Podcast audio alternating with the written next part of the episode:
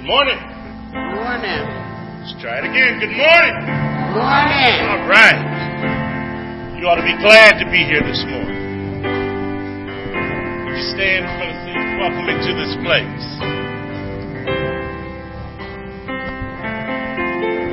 Sing. Welcome into this place. All welcome. Welcome. Welcome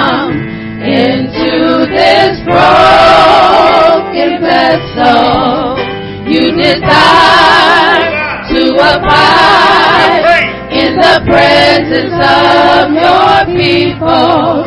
So we lift our hands and we lift our hearts as we offer up this praises to your name. Amen. Sing welcome, welcome. Welcome into this place. Oh, welcome Welcome into into this broken vessel. you. You desire Abide to in the abide praise. in the praises of your people.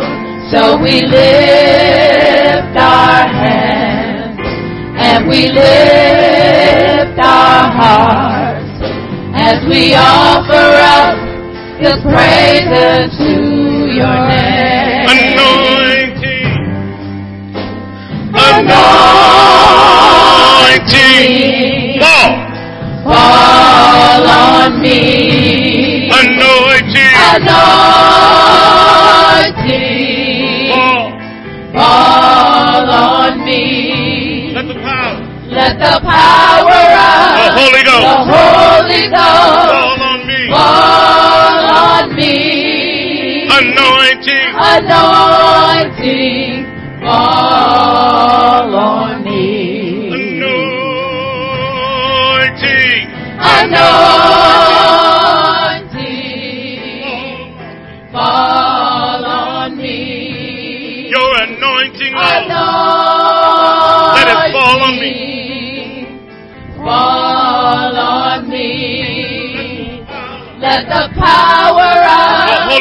Holy the Ghost Holy Ghost fall on me. fall on me.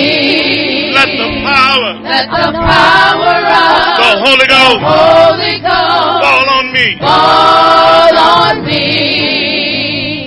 Let the The power of the Holy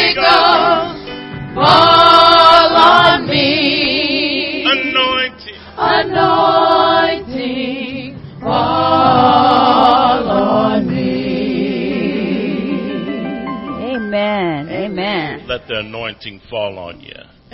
And we Amen. welcome you into this place. Thank you, Lord.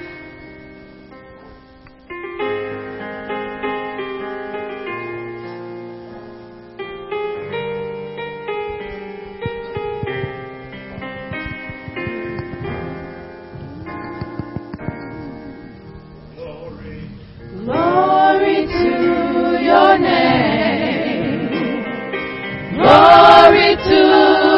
Name. Glory. To your name. Forever you are the same. We worship and adore you. We bow ourselves, bow ourselves before you. giving you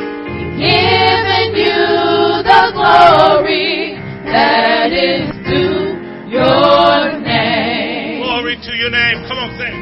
Glory to your name. Glory to Glory to your name. glory. Glory to your name. Forever you are the same. We worship. We worship. Adore you. We bow ourselves. We bow ourselves before you, giving you giving you the glory that is due your name. We magnify your name. Glorify, glorify your name.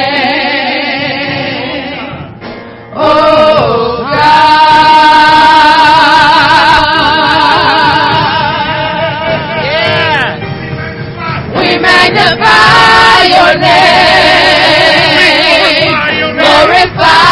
Your name. Oh God.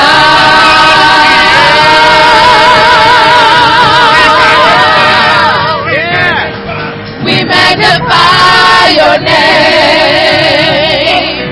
Glorify your name.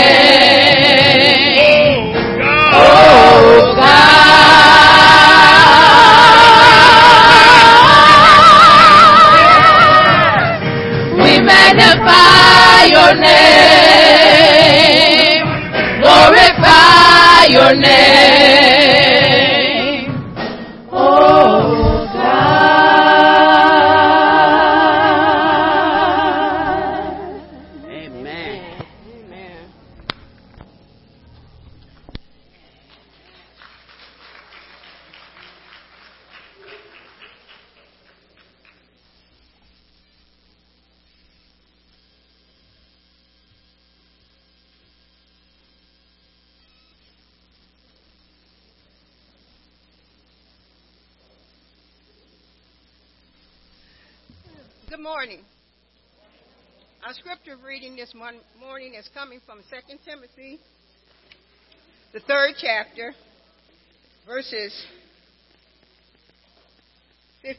At verses 15.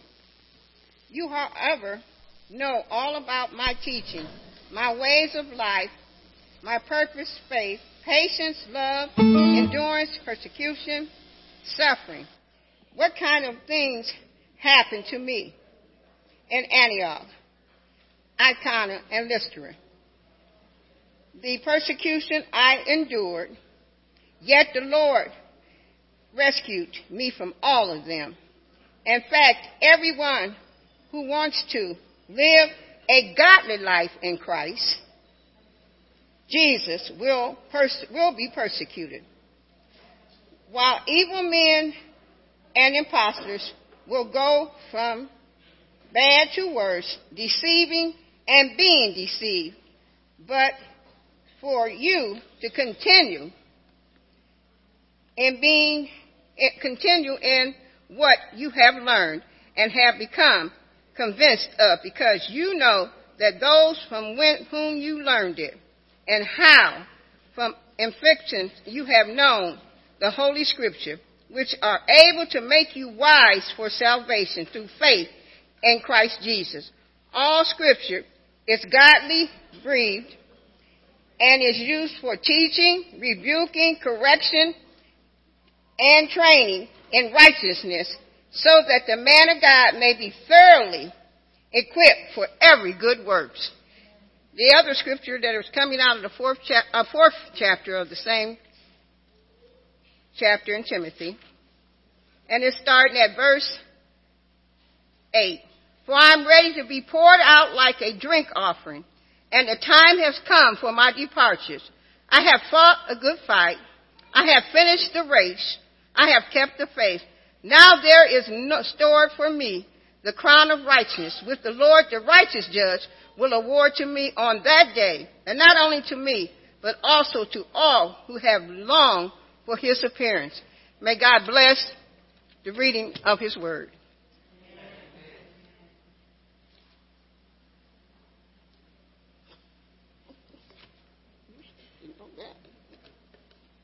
Excuse me.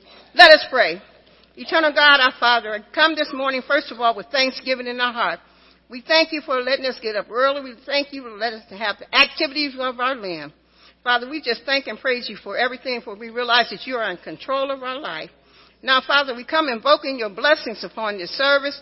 We ask that you anoint the speaker afresh, open up your word to us, and give us learning ears and then willing hearts to do your word. And we'll be so careful to give your son Jesus all the glory, the praise, and the honor to him. In Jesus' name, amen.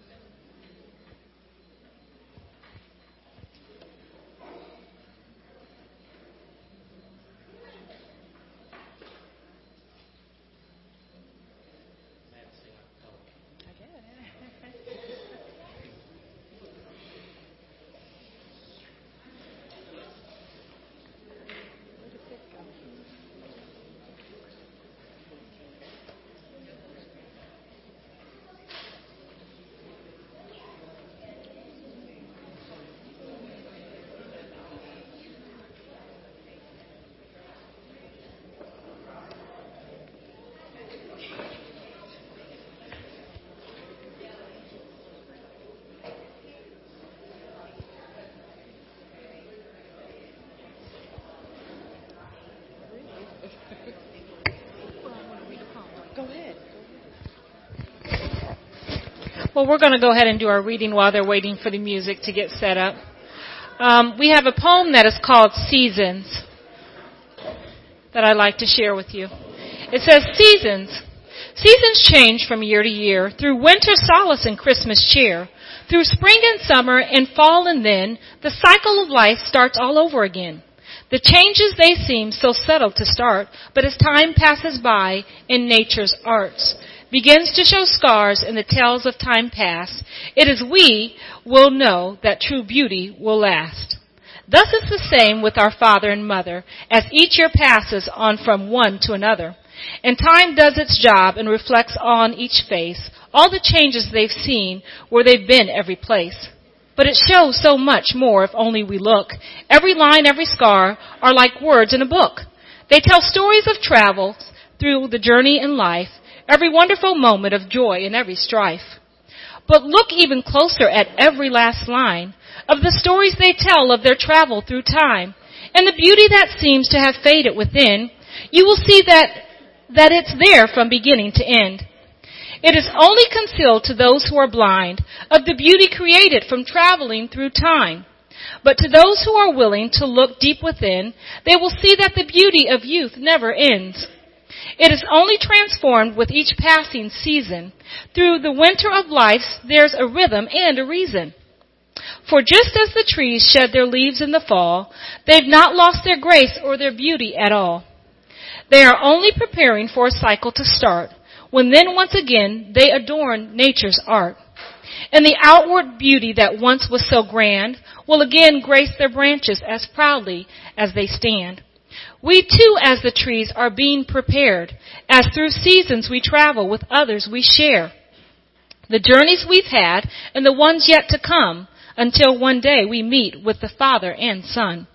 And as God reaches out his marvelous hand, wipes the lines from our face and allows us to stand and dance in the spring as once we had done with a smile on his face as he tw- tells us, well done. The seasons change from year to year, through seasons and solace and Christmas cheer, through spring and summer and fall and then the cycle of life starts all over again. Seasons.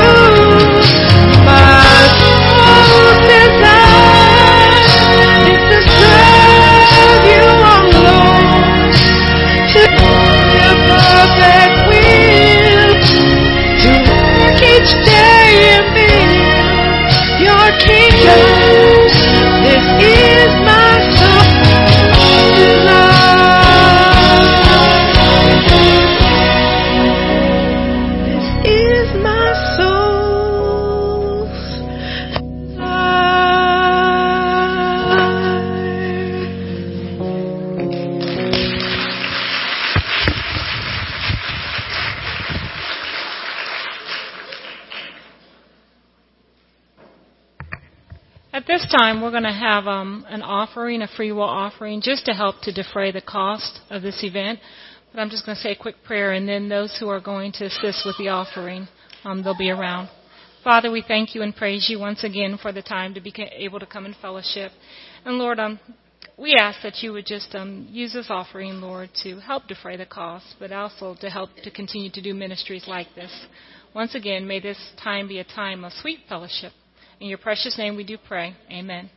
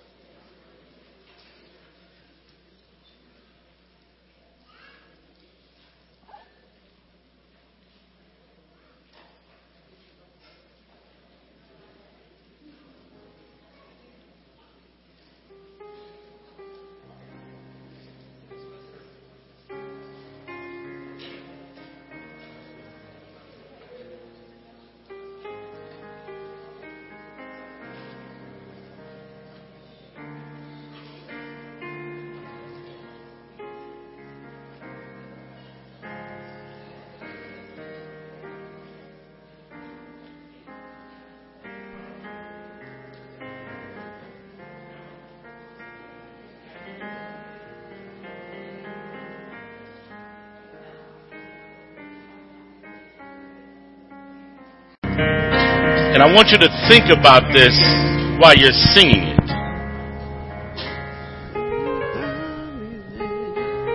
He needs to be more than anything to you.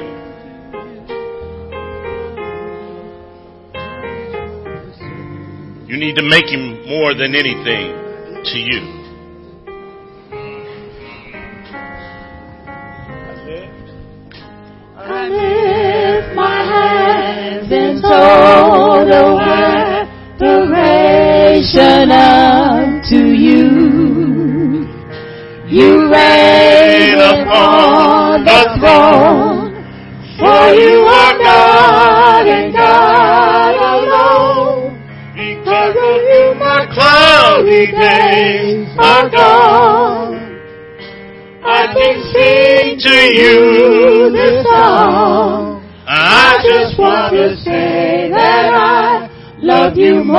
More than anything. I lift my hands. y'all. I lift. lift my hands in total adoration unto you. You reign. You reign upon the throne, for you are God and God alone. Because of you, my cloudy days are gone. I can sing to you this song. I just want to say that I love you more than anything. I lift my hands. Come on, y'all. I lift. My hands in total adoration you. Him. You reign upon the throne, for you are God and God alone. Because Because of you, my cloudy days are gone. I. I can sing to you this song. I just want to say that I love you more than anything. Is he more than anything to you? If he isn't, you need to make it so. He needs to be first Thank you, Lord. in your life. Yes. I'm gonna, I'm gonna, I'm gonna say this, and y'all gonna look at me like I'm crazy. But before your husband, Yes. before your children, Thank you, Lord. he needs to be first Yes. in your Thank life. you, Lord. More than anything to me. more than anything. Come on, y'all. One more time. I lift my hands. Yes, thank you, Lord. I lift my hands in total adoration unto you. You reign, you reign upon the throne for you are God and God alone. Because of you, Because of you, my cloudy days are gone. I can sing. I can sing to you this song. I just want to say that I love you more than anything. Just one more time, please. Just one more time. I lift my hands in total adoration unto you. You reign upon you throne, for you are God, And God alone. God alone. Because of Him, of you, my cloudy Your days are gone. gone. and you I can can sing. sing to you this song. I ah. I just want to say that I love you more than anything. Just play it. Just play it. Just play it. Listen, y'all.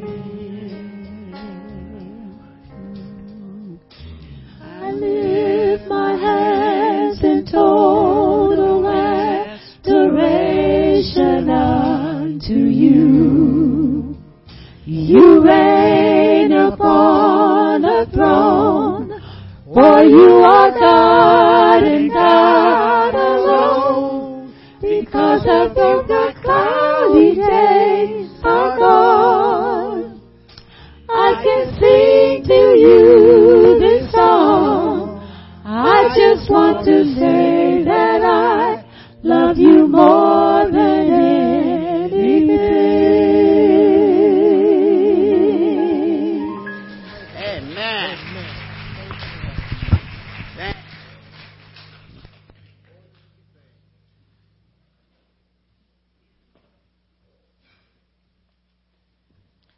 my privilege to announce the very special speaker who's going to be speaking here today. Her name is Eudora Robinson. We know her as Dee Dee. But Dee Dee attends um, Akron Alliance Fellowship, and I want to share just a little bit of information about her. She was born in Memphis, Tennessee. She grew up in Cleveland, Ohio. And um, she attended the University of Akron, where she received her BS degree in political science and a master's degree in public administration.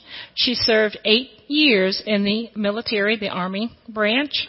Um, she has worked over 18 years with State Farm, and for two two years and seven months, she has had the privilege to own her very own agency on the, I believe it is the east side of Akron. Um, she has three boys who are the young, or I should say there's one big man of her life by the name of Johnny. She has an older son who's currently in college by the name of Johnny Jr. And then she has a younger son who's currently in second grade by the name of Justin. Let's see, they have been together for 25 years, and Dee is also an active member of the Delta um, Sigma Psi uh, sorority. So if you please give her a warm welcome.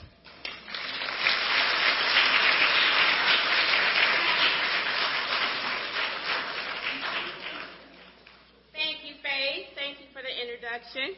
And good morning, beautiful people. Good morning. Um, I appreciate the opportunity uh, of the deaconess here at church, at the Akron Alliance Fellowship Church, to uh, invite me back for a second time to speak at the uh, Four Seasons. Um, this is a way of our church giving back to the community as a reach out. So, I, my prayer today is that something that we say could touch someone's heart that God um, uses me and the other speaker in a way that will if you take one nugget away just one just something that can help somebody I just pray that that um, God use me in that way so before I start, I want to give some disclaimers first, and I want y'all to repeat after me because this is uh, I need participation. So the first thing I want to say is I am not a preacher. I am not a minister. I am simply a sinner saved by God's grace. So can you repeat that with me? She is not a preacher. She is not a minister. She is simply a sinner saved by God's grace. Thank you for that. So today the subject that I'm going to on is um, concerning faith, strength, and perseverance. Faith, strength, and perseverance. And part of the condition to have faith, strength, and perseverance is for us to stop ignoring, first thing, stop ignoring the warning signs. So, for, with a show of hands, who all have been in a car, drove a car, or own a car? Show of hands. This is participation. Okay, so in that car, whether you are a passenger or a driver, it's your car. On that dashboard, it's a dashboard with all these little lights that come on that tell you when you're running out of gas. It tells you when your tires are low. It tells you when your engine is bad. It tells you all that. Don't it tell you that? And how many of us, by short hands, ignore some of those warning signs? we ignore them until something slap us and get us our attention, right? And we're talking about when the gas light come on and you think you got a little bit more to go to get to that next gas station and you run out. See, God gives us warning signs if you don't know that. And the thing that He don't want us to do is to ignore those warning signs. So He gives us warning signs in our relationships, in our marriages, in our job, at our jobs, with our children. How many of us have children that unfortunately they go through some things that we don't know and you feel so bad when you finally figure it out that your child was going through something and you had no idea because you ignored the warning signs. See the thing is you have to slow down, take a breath and hear from him. Not from you. Okay? So that's the first condition of faith, strength, and perseverance. The second condition of that as a result of you not ignoring those warning signs is the fact that you are blocking your blessings. So if you are ignoring those warning signs and you don't heed to God's word, you are, you don't know it. You're blocking your blessings. So my ask is that if today you walk out of here and say, you know what? I'm going to stop ignoring those warning signs. I'm going to stop and listen, okay? So the last time I spoke to you, I shared my story, and um, I won't go into detail with that story, but um, when I was 11, just to give those of you who didn't hear, um, I was 11 months old. I suffered a tragedy in my life. I was shot in my head. Bullet went through my brain. I was in the hospital for a long, long time. My sister can vouch for that. And everybody discounted me. They discounted me. The doctors discounted me. Everybody discounted me. And they said, you know, they told my mom, you know, she's not going to live. If she lives, she's going to be a vegetable for the rest of her life. But God. but God. So, when I got old enough to understand um, what actually happened to me, uh, I was 12 when they told me my story and I figured out what happened to me. I was puzzled. I was hurt. I felt some type of way. And I was wondering, why me? And as I got older, that question always stuck in my head, in my mind. I wanted to know why. And so, in my twenties, I um, and I'm only thirty. I'm in the house of God. I, I, I was this is my second time being thirty, but um, the the the thing that I start asking myself in my twenties and honestly asking God is, why did you save me? What is my purpose? What do you want me to do? I don't have gifts. I can't sing. I can't dance. I can't act. I can't do none of that. I want to be in a choir, but I think they'll kick me out. So I asked God, Lord, why me? What is my purpose? So I read the book, The Purpose Driven Life, and it still didn't give me no clarity. So I just kept praying and praying and praying and asking God and asking God. And then finally, after I became a member of this church and I started continuing to ask, because I didn't know what my purpose was when I came here. And that was back in 2003. And I, I didn't know my, what my purpose was. And so I continued to ask. And then finally, he revealed to me, he said, you know what? You're good with discernment and you're good with testimony. So, I believe that's my purpose. See, I'm not one to be ashamed of what God has done for me and my family. I'm not ashamed. I open my mouth and sometimes I open it a little too much, but that's okay because I'm honest in what I say and I'm genuine. So I'm speaking to you from my heart today. I'm not speaking, I have a little follow-up bullet points on here, but this is all from my heart. Um, people are hurting today. People are hurting. They are in pain.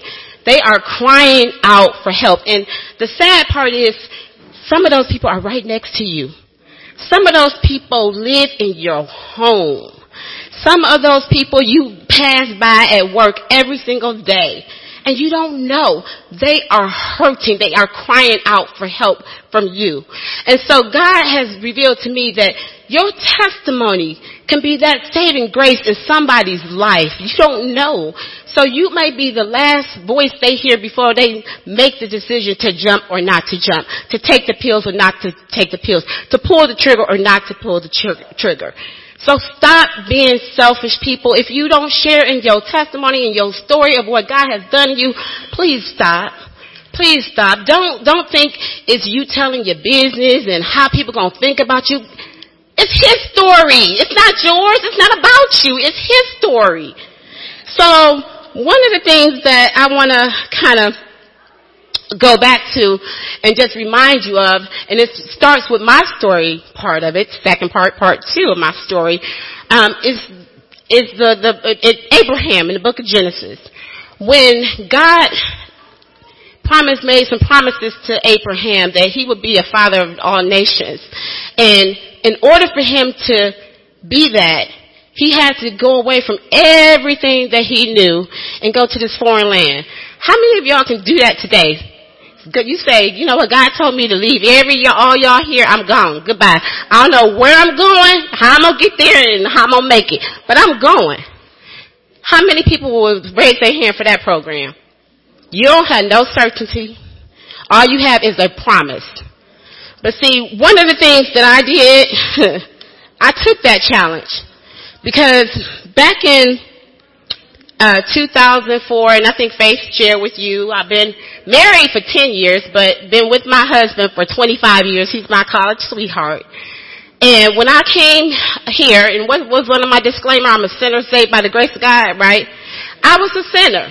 I was a sinner. I was living in sin, and I was a sinner. And the thing is, as I came here to Akron Alliance, and with my Pastor Brown, he teaches the Word of God. Now I've been in a lot of different churches and, and had a lot of different experiences, but in here I found the teaching of the Word, which resonate better with me. So as I kept coming and I was inviting my auntie, she invited me here and I'm thinking, why am I here? And so that word stabbed me in my heart and it pricked me and it stabbed me right there in my heart. And so it told me, you know what, things started happening to me. I mean, I couldn't sleep, I couldn't eat, because I knew I was sinful, and it hurt, and I knew I was making God cry. So I said, you know what, this gotta stop, I gotta change this. So, it came upon me one day, I say it was December in 2004, and I went to my fiance, all like, I don't know what I'm doing, but I'm gonna go to him. And I said, you know what? I love you, but things has got to change. I don't know. I can't explain what's happening to me, but it's got to got to change. And then depending on how what happens here, then this might be one of those changes. So the warning signs, the warning signs was not heeded, and that's okay because it's God's time, not mine. And so I prayed, and I was just asking God for direction and and and he just you know all of I say out the blue, but I know it was from him. Um, Faith mentioned that I've been with State Farm for 18 years. Um, I started at this time. I was five years into the business, and so my section manager at the time came and approached me out the blue. It was him, and said, "Eudora, what do you want to do with State Farm?" I'm looking at him out my cubicle like, uh, I'm doing, I'm, I'm good. so he said, no, I need you to come in my office. So I walked in his office that day in 2005. It was February. Remember, you gotta stay with me. 2004, December, I prayed. February 2005, this happened. So I walk in his office and he says, um, where do you see yourself? I said, well, I can do management. I was a claim adjuster at the time. I said, I can, I can see myself in management. And I knew there was no opportunities here locally. So he said, well, where would you be interested in going? Well, I'm Memphis born. I said, I'll go to Tennessee. And so at that point, he said, you know what? You do that. He made a way where I had plane tickets. He had called, made some arrangements with our regional office down there, over 2,000 people and employees in the building, had me visit all these different departments and I came back and he said, well, what do you think? I said, I could see myself there. This is February. March, interviewing me. And Satan tried to get a hold of it. So the day of my interview, it was a satellite. So it was big TV screen and they down there in Tennessee and I'm here sitting in the conference room watching. I had the flu. It was running 104 fever. I was blowing, uh, snotting and sneezing and everything else and tissue box there. And after that interview, I said, ooh, I know they don't like this. And I knew I didn't have no job. Not with them anyway. But the end of the week, they called me and offered me an opportunity. So, stay with me. I didn't ask for this. I prayed for it. What happened then was God took me from here from Akron, from everything I was used to, and it was hard. I walked away from my house, I walked away from my family, my friends, and State Farm was such a blessing in my life at that point. I didn't have to worry about a thing. They they packed me up, they bought my house, they gave me plane tickets, and they shipped me on. And I tell y'all what, when I got there, me and my son, it was it was it was sad. I got there, I sat in the middle of all these boxes that they unpacked, and I cried like a baby, like God, what did I do? I what did I do? See, Abraham did the same thing. got to read that. And so, um, what I what I'm a lot of people was just so saying that, you know, she's gonna come back, she's not gonna make it there, it's gonna be, you know, nothing's gonna happen right. But they were so wrong because it was his plan, not mine. It was his plan. So I got down there, I started doing things that I never thought I would do. I was a basketball coach, me. I didn't even know how to, the rules. But I was a basketball coach because I wanted my son to continue playing basketball and nobody else would step up to the plate at his school. And I said, wait a minute, he like basketball. I gotta do this. So I was a basketball coach. I went down there. He positioned people in my life that are friends today. I had more abundant blessings then than I had ever seen in my life. And the beauty about all of that whole transition was that he transformed me. See, what you gotta understand is sometimes God gotta take you out of your mess and away from your people and away from everything that you are comfortable with to put by yourself so you can only have him to reflect on. There's where my faith stuck in. The strength was me leaving. And perseverance is today. God brought it back together. He allowed our hearts to see each other. We have been married. We are 25 years strong. I own a business and he has persevered ever since.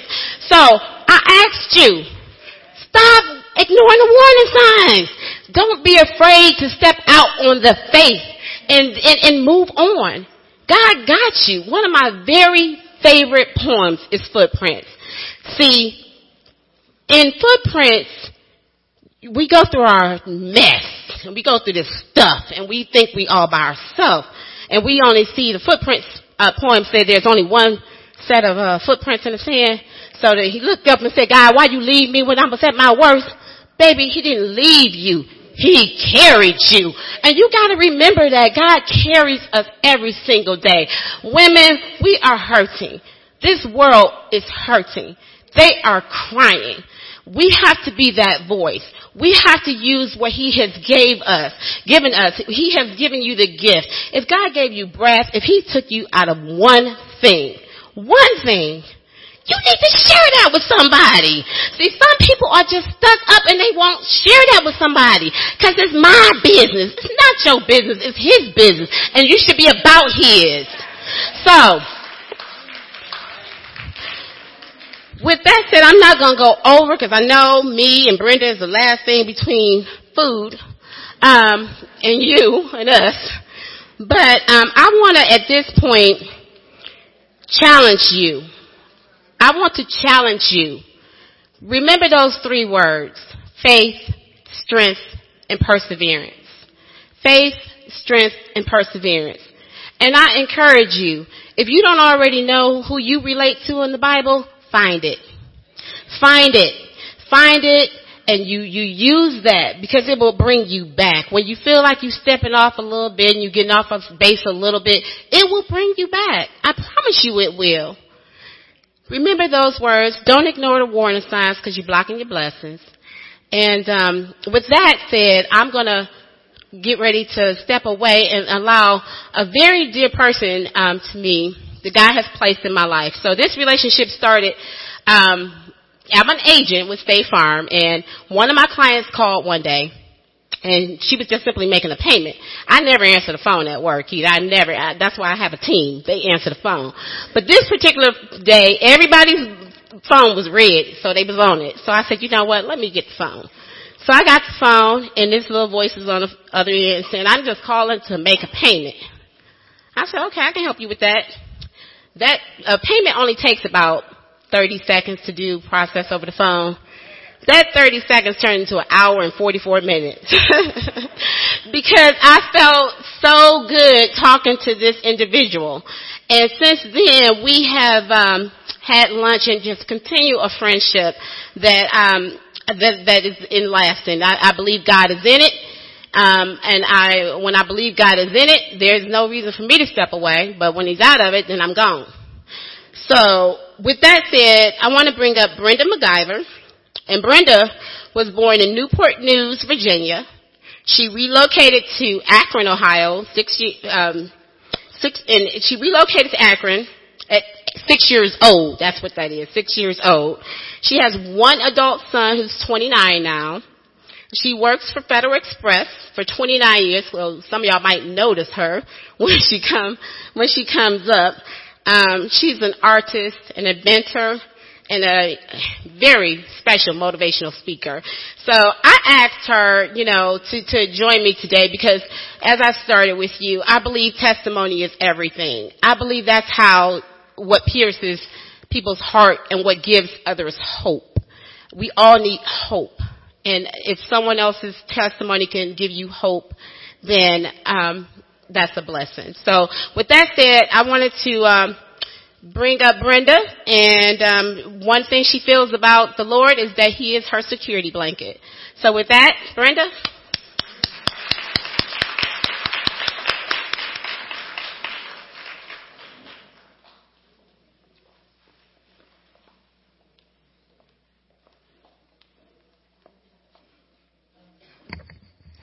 I don't know if I can say anything after that.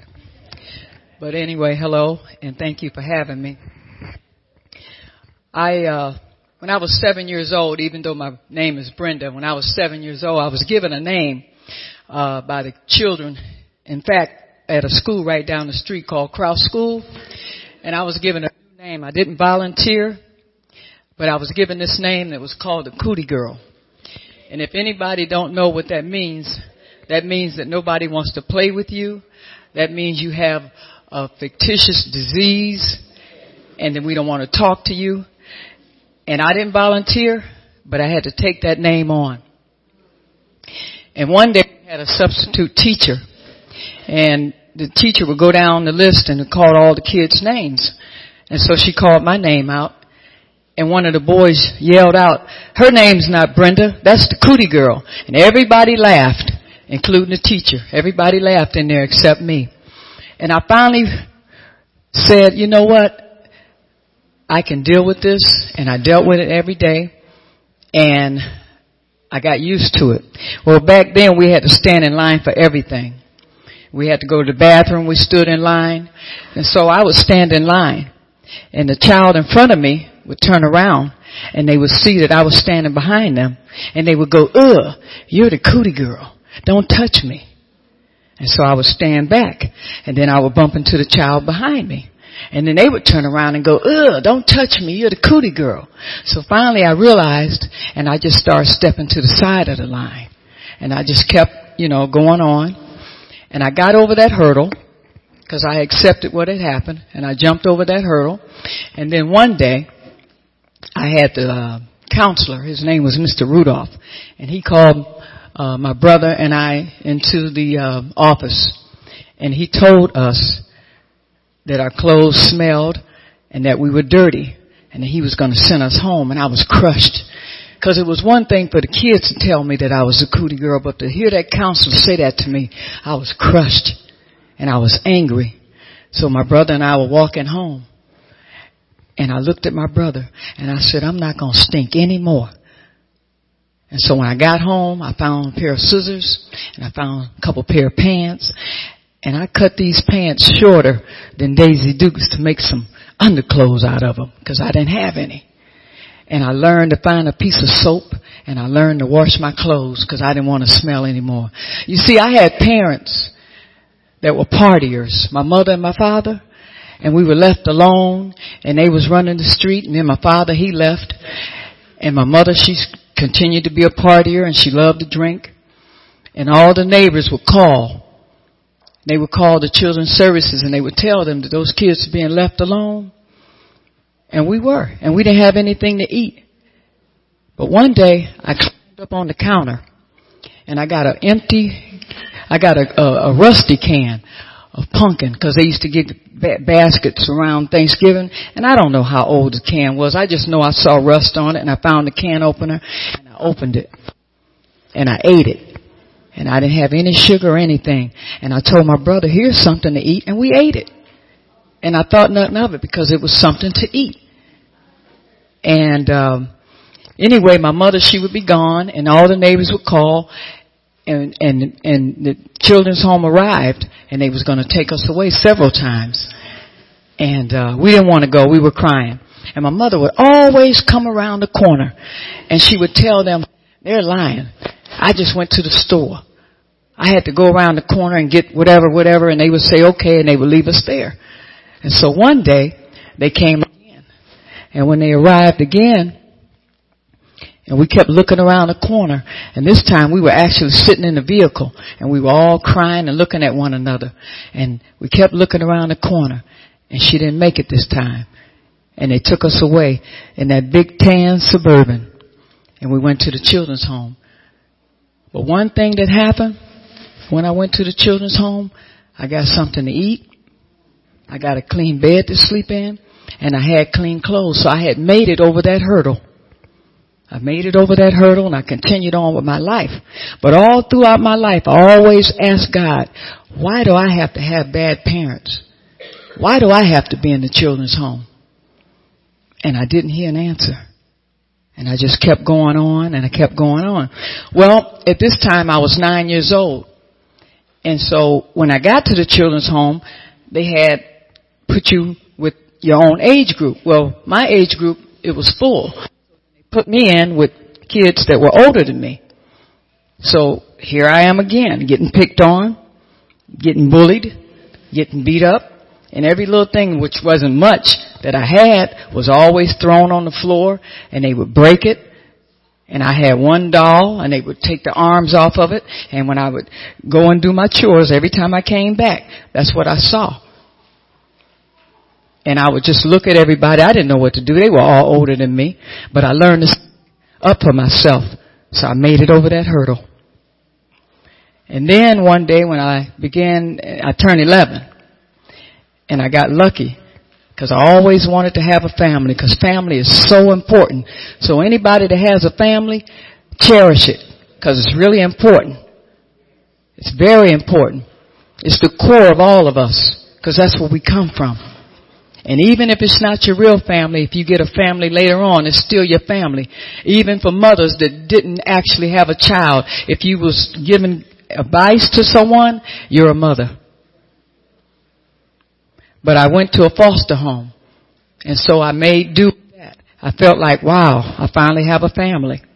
Some things went on in that foster home that shouldn't have gone on, but I dealt with that because I felt like I belonged.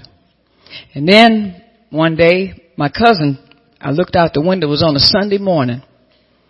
And, uh, but even before that, my mother, she used to come and visit us because they would allow you to have visits.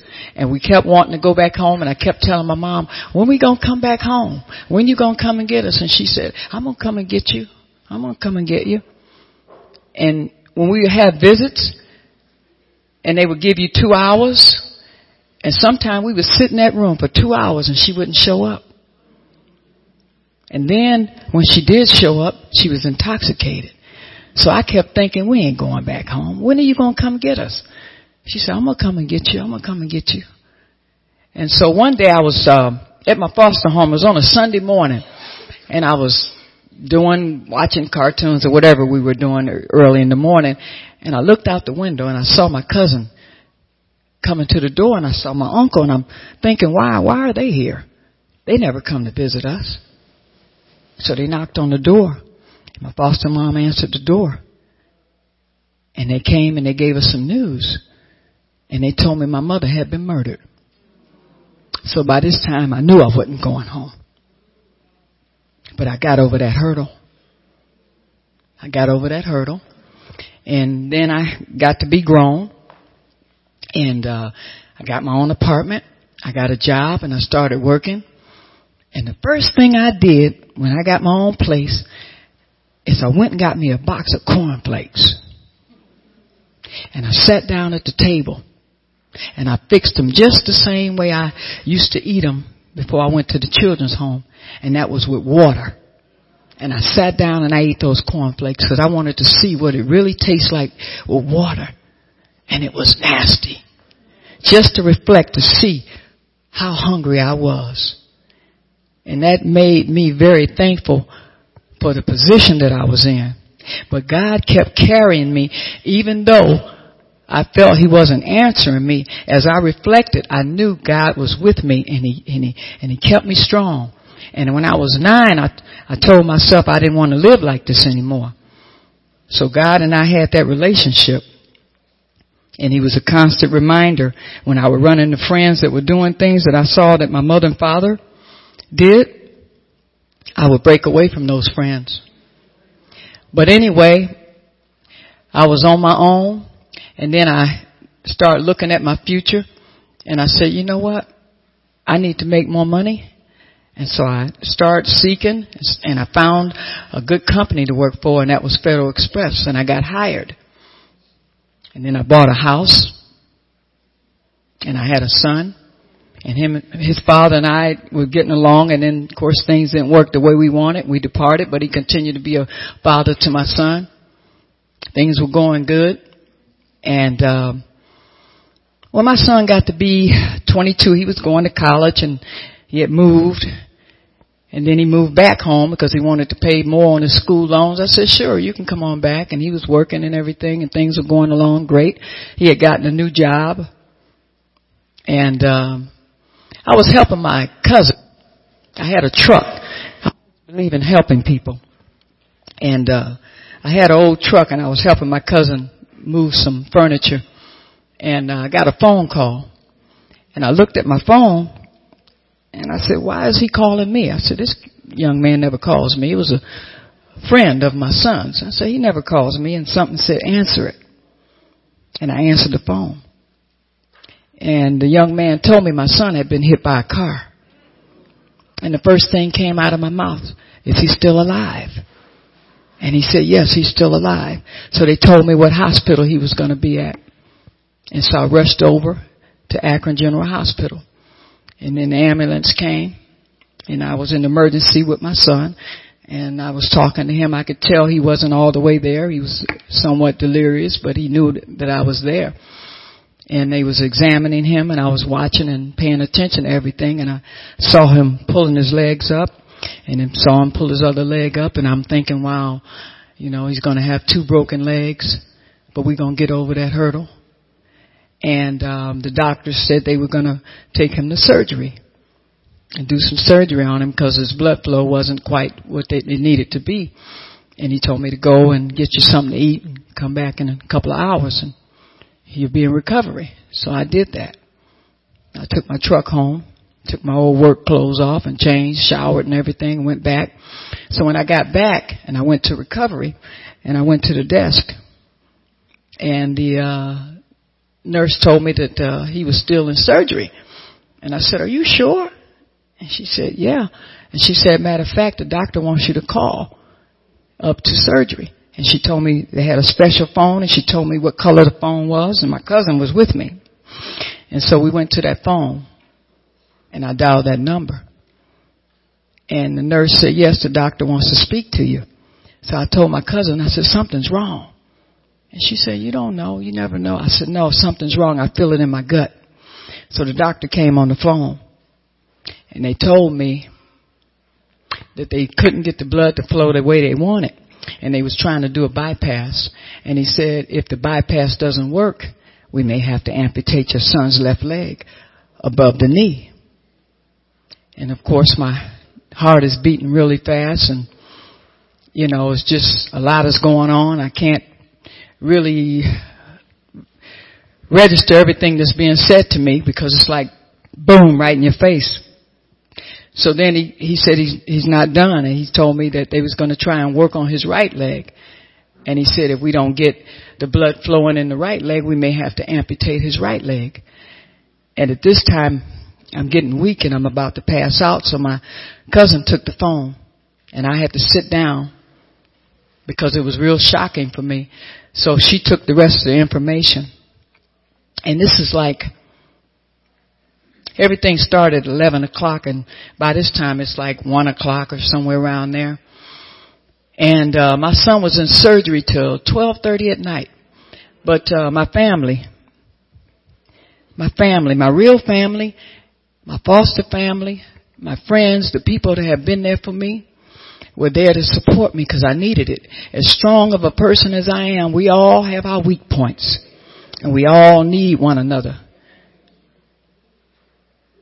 At some point in some time in our lives. So the doctor came out of surgery and they walked over and called my name out and I went over.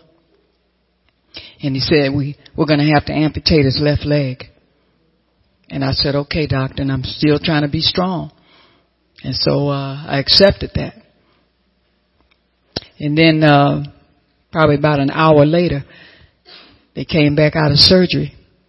And I looked at the doctor's face and I told him, you don't have to tell me. I can already see it in your face that they got to amputate the right leg.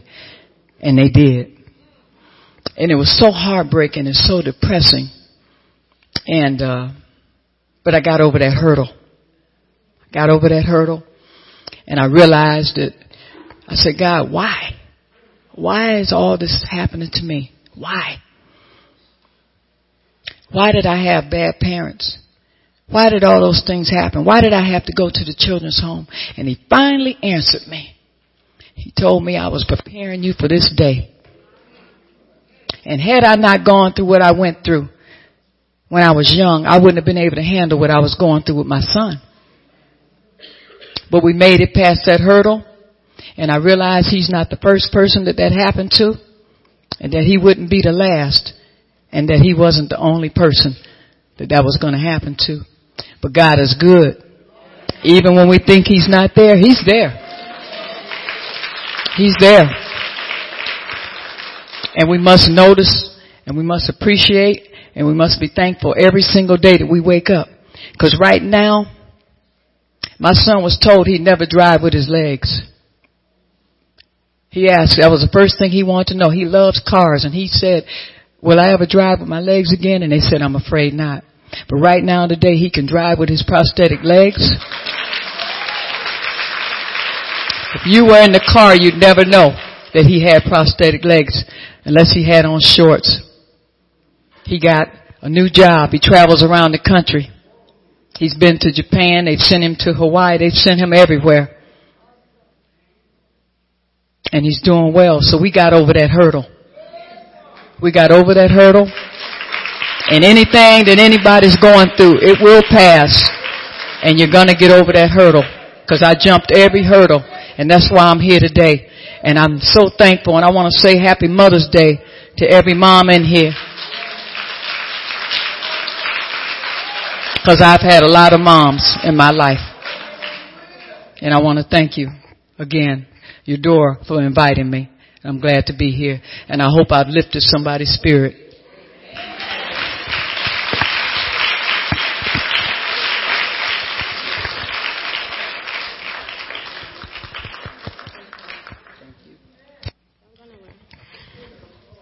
Thank you, Brenda, for testimony. And I told you she was awesome. Didn't I tell you?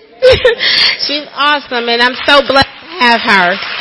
So we just felt the spirit, and when I got the call from Auntie Rella to um, be invited to come here, my heart and Brenda's heart connected at that lunch, and she shared her story with me, and I said, I have to have you share that story with everybody else because God compelled that story and I wanted to, you to hear it as well.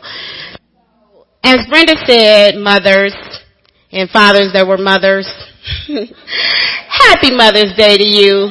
And if you have lost your mom or have a mom that's sick, happy Mother's Day to you. Your mother is looking at you, she's, she's shining down on you and, and just live right and you'll see her again. So, happy Mother's Day and thank God, thank God, thank God, thank God for using us because we had nothing to do with this. Amen.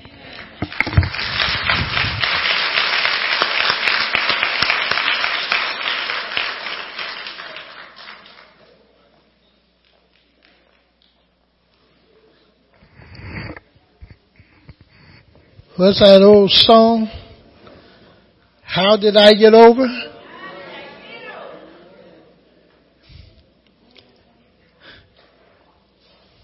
Brenda, a gentleman once told me a coach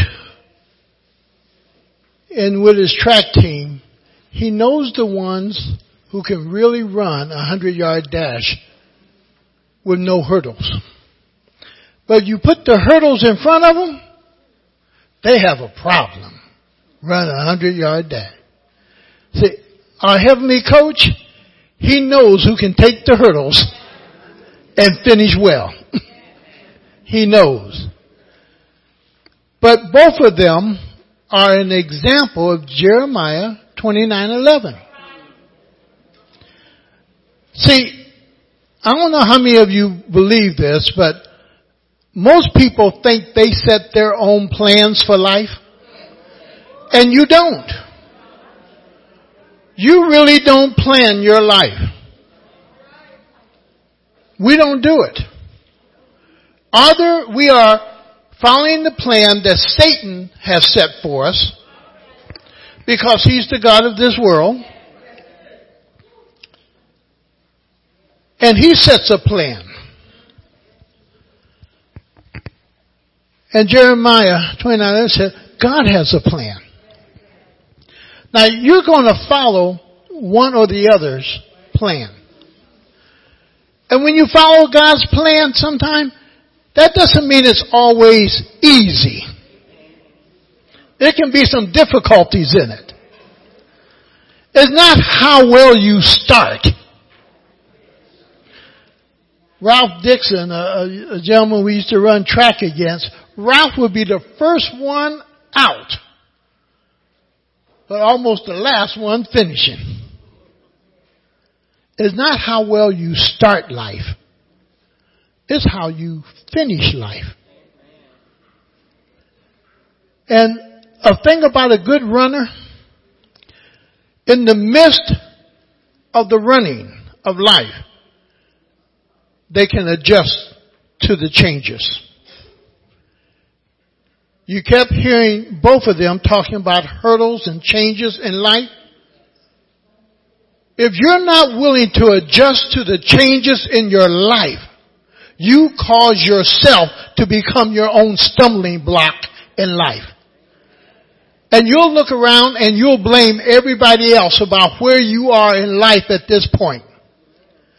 Not understanding you're tripping over your own feet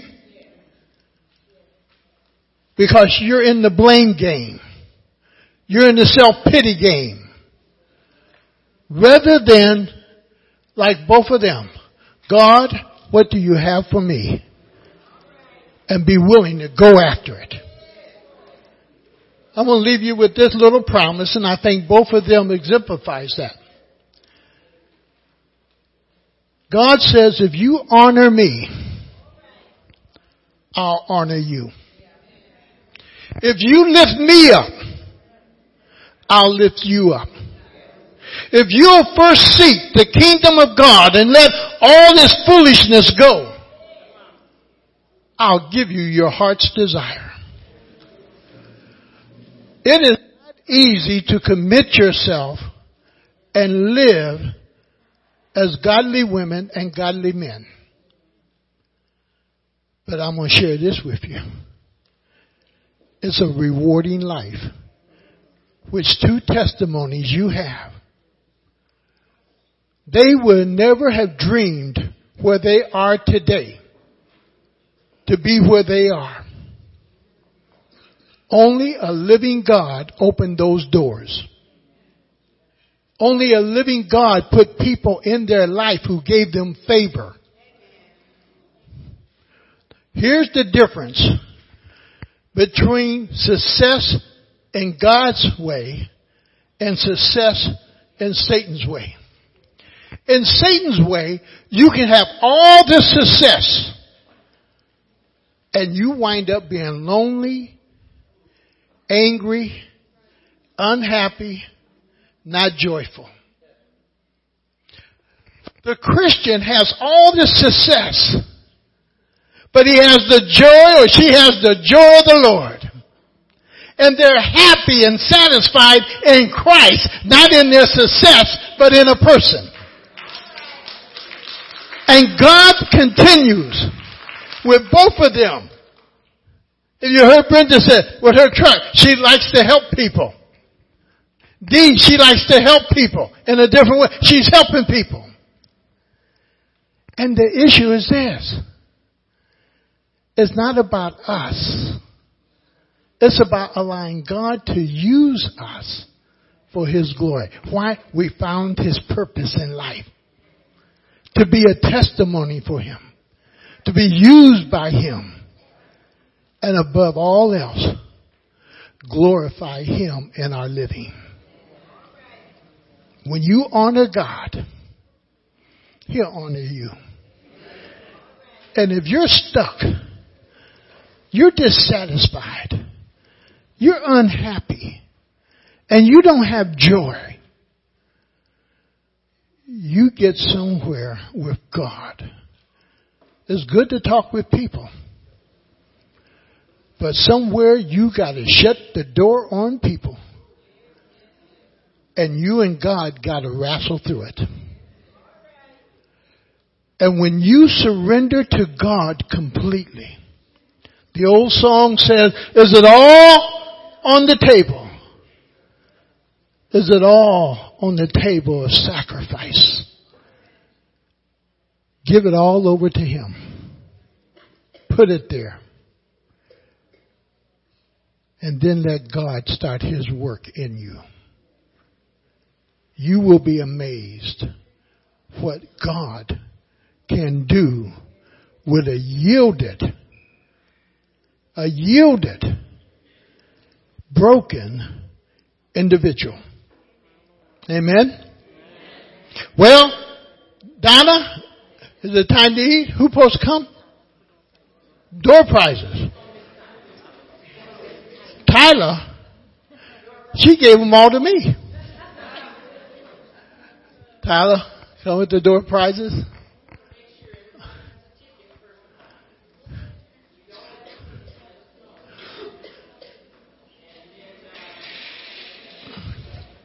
No.